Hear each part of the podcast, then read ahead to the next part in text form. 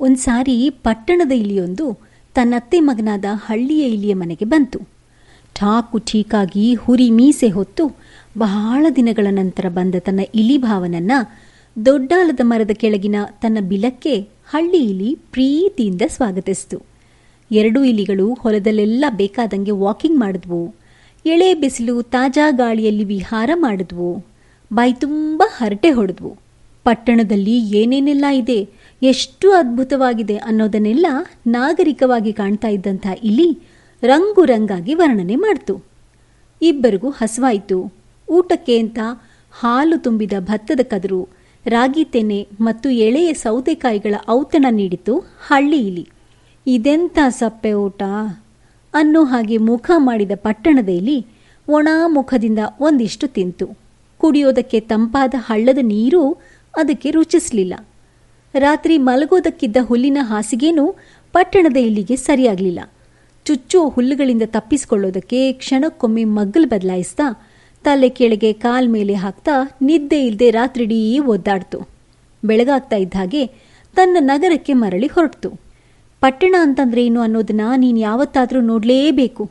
ಯಾವತ್ತೂ ಯಾಕೆ ಇವತ್ತೇ ಬಾ ನನ್ನ ಜೊತೆಗೆ ಅಂತ ಆತ್ಮೀಯವಾಗಿ ತನ್ನತ್ತೆ ಮಗನನ್ನ ಆಮಂತ್ರಿಸ್ತು.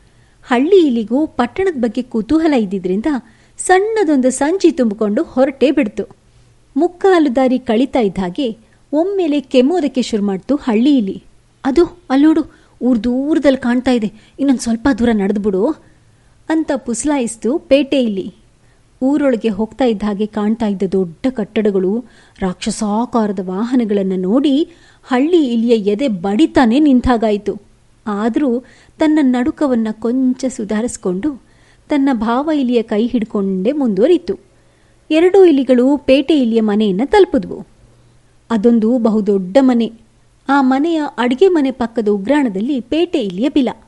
ಬಿಲದೊಳಗೆ ಹೋದ ಎರಡೂ ಸ್ವಲ್ಪ ಸುಧಾರಿಸ್ಕೊಂಡ್ವು. ಇಬ್ಬರಿಗೂ ಹಸವಾಗಿತ್ತು.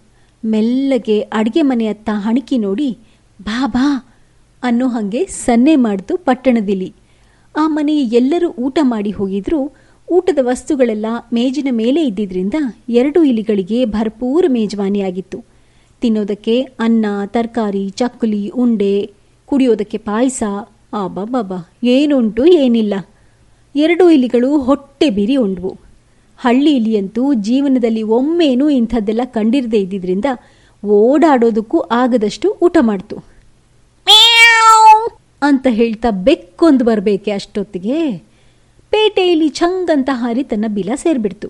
ಆದರೆ ಹಳ್ಳಿ ಇಲಿಗೆ ಎಲ್ಲಿ ಹೋಗಬೇಕು, ಹೇಗೆ ತಪ್ಪಿಸ್ಕೋಬೇಕು ಅನ್ನೋ ಗೊಂದಲದಿಂದ ಅಡುಗೆ ಮನೆಯೆಲ್ಲ ಚಲ್ಲಾಡಿ ಅಂತೂ ಇಂತೂ ಬಿಲ ಸೇರ್ತು.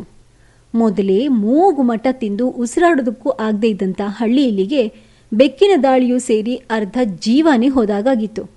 ಹೆದರ್ಬೇಡ, ಇದೆಲ್ಲ ಇಲ್ಲಿ ಮಾಮೂಲಿ. ಹೊಟ್ಟೆ ತುಂಬ್ತಲ್ಲ, ಇನ್ನು ನಿದ್ದೆ ಮಾಡು. ಅಂತ ಹೇಳ್ತಾ ಮೆತ್ತನೆಯ ಹಾಸಿಗೆಯೊಂದನ್ನು ನೀಡಿತು ಪಟ್ಟಣದ ಇಲಿ. ಚುಚ್ಚುವ ಹುಲ್ಲಿನ ಹಾಸಿಗೆನೇ ಅಭ್ಯಾಸ ಆಗಿದ್ದ ಹಳ್ಳಿ ಇಲಿಗೆ ಮೆತ್ತನೆಯ ಹಾಸಿಗೆಯಲ್ಲಿ ಉಸಿರುಗಟ್ಟೋದಕ್ಕೆ ಶುರುವಾಯಿತು. ದಿಂಬಿಗೆ ತಲೆ ಕೊಟ್ಟರೆ ಅಲ್ಲಿ ಹುಗಿದು ಹೋಗೋಂಗಾಗಿ ಗಾಬರಿಯಾಯಿತು ಜೊತೆಗೆ ಆಗಾಗ ಕಾಡುವ ಬೆಕ್ಕಿನ ದುಸ್ವಪ್ನ ಇತ್ತ ಪಟ್ಟಣದಲ್ಲಿ ಚೆನ್ನಾಗಿ ಗೊರಕೆ ಹೊಡಿತಾ ಇತ್ತು.